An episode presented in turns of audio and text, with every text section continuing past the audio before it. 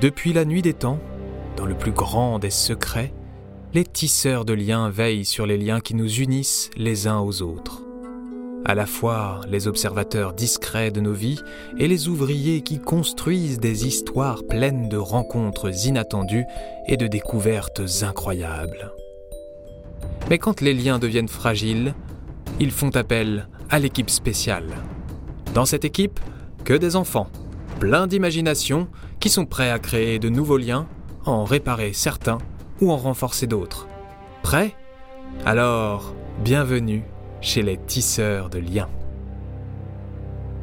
Bonjour à toutes et tous, c'est Papounout. Aujourd'hui c'est un peu spécial pour cet enregistrement parce que c'est la dernière histoire des tisseurs de liens que j'ai reçue et donc pour l'instant il n'y en aura pas d'autres d'enregistrés.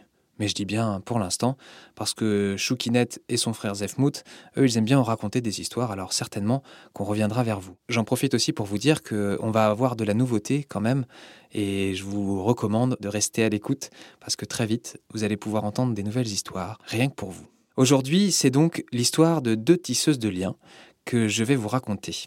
Elles s'appellent Lison et Suzanne, et elles, elles nous ont renvoyés dans le passé. Je peux vous dire que c'est une histoire à laquelle je ne m'attendais pas du tout.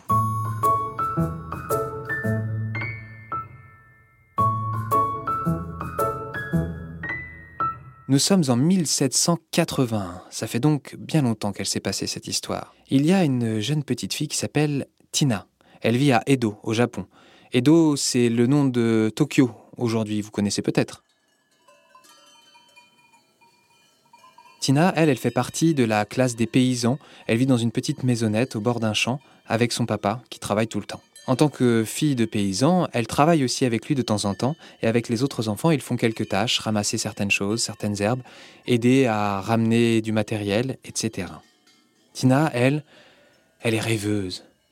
Avec ses yeux profondément noirs et ses cheveux tout aussi noirs, elle fixe le ciel chaque jour regardant les nuages brosser le bleu du ciel et devenir rose chaque soir.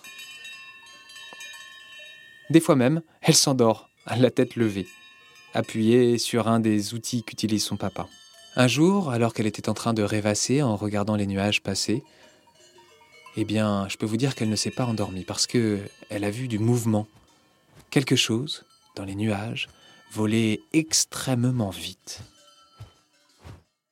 C'est bizarre parce que de là où elle est, elle ne voit pas très bien ce que c'est, elle voit bien deux ailes, mais ça ne ressemble pas du tout, mais alors, pas du tout, aux animaux qu'elle peut voir sur les peintures qui sont très célèbres déjà au Japon à l'époque, les peintures des paysages suspendus dans lesquels l'on retrouve bien sûr toute la civilisation du Japon de l'époque, et puis de temps en temps des chats, des chiens, des animaux des fermes, ou certains animaux un peu plus exotiques.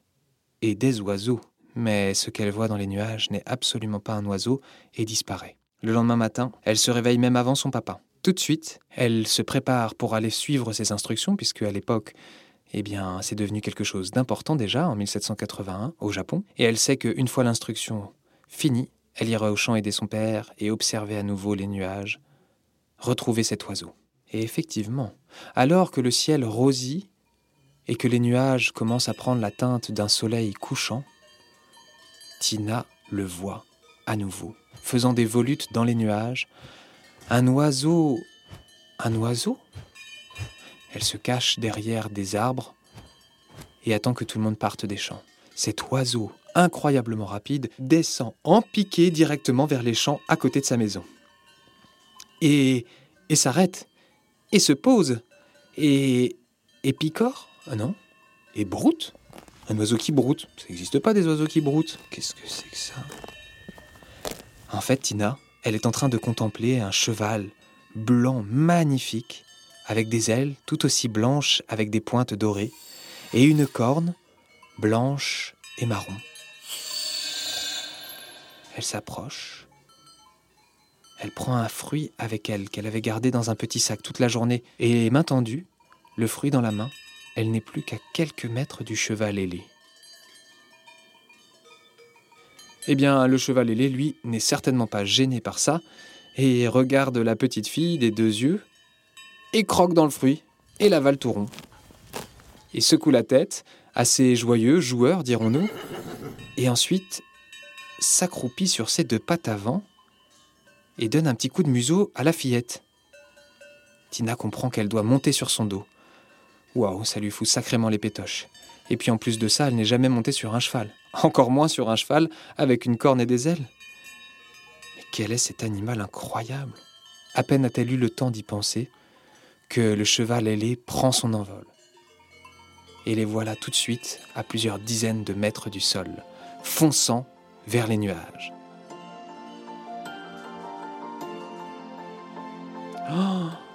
La petite fille a le souffle coupé, les larmes aux yeux tellement elle va vite, et lorsqu'il rentre dans les nuages, la condensation lui donne une sensation de fraîcheur si agréable, si incroyable. La voilà volante dans les airs, elle comprend ce que fait le cheval ailé. Avec ses grandes ailes, il fait bouger les nuages autour de lui, c'est ça qui fait ses volutes.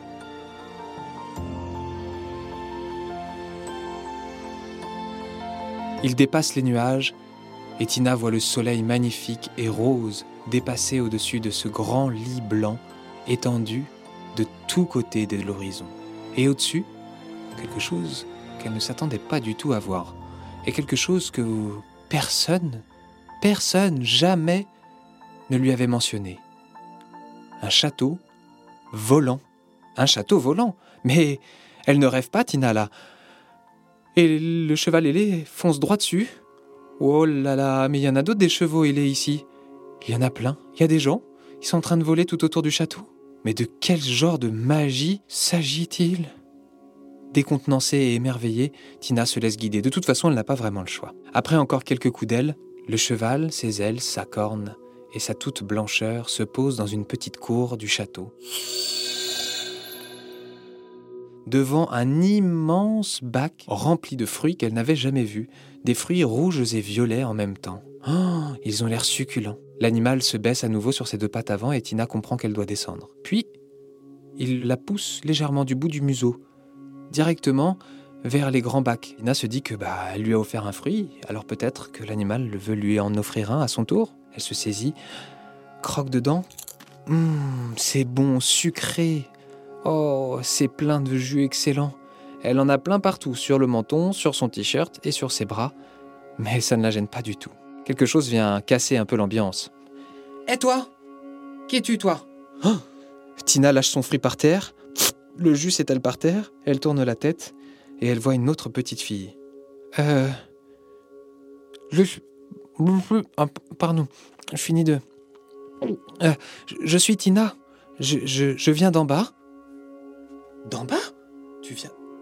Oh, satané unicorn Je t'avais dit de pas descendre en dessous des nuages.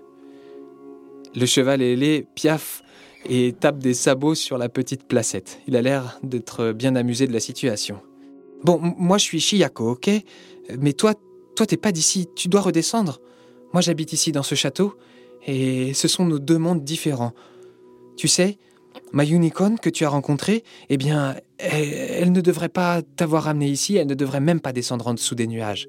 Mais, mais, dit Tina, mais vous êtes qui, vous? Bah, je te l'ai dit, je suis Shiyako. Moi, je fais partie du peuple Rinku Iba. Euh, en gros, on veille euh, sur les êtres humains et en particulier sur l'île dans laquelle tu vis. C'est une île?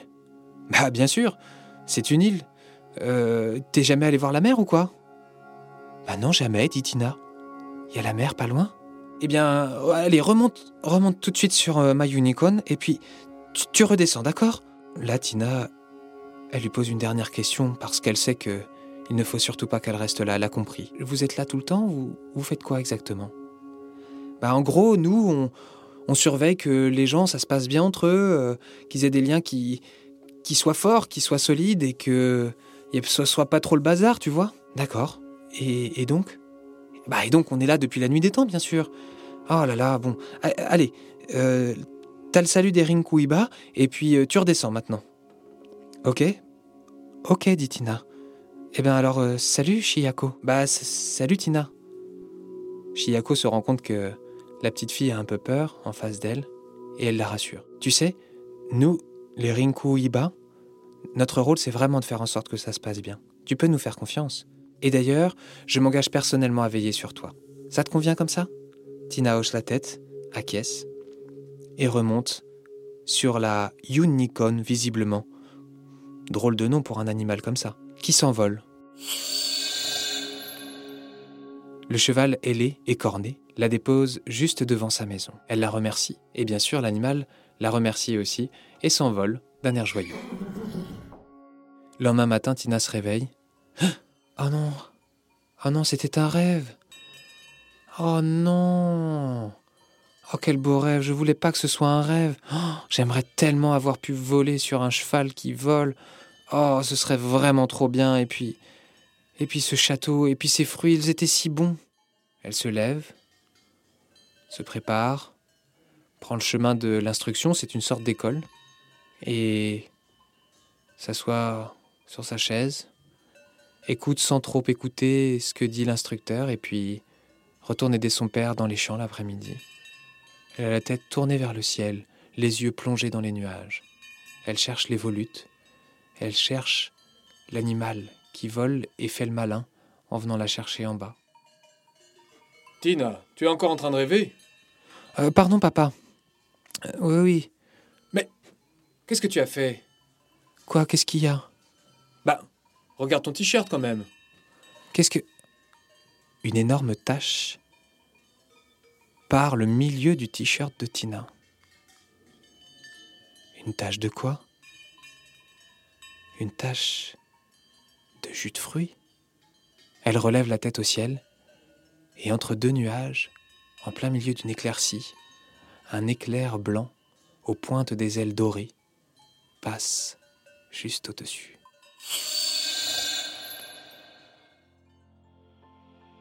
Eh bien écoutez, je suis ravi d'avoir pu raconter cette histoire. J'espère que vous aussi un jour, vous croiserez euh, eh ben, un cheval ailé avec une corne, vous doutez bien de ce que c'est. Et puis euh, merci à toutes les auditrices, tous les auditeurs des Tisseurs de Liens qui ont suivi ces nouveaux épisodes. À bientôt, ça c'est sûr. Et en attendant, eh bien vous allez retrouver quelqu'un que vous avez déjà entendu dans Papéchouk. Mais chut. À bientôt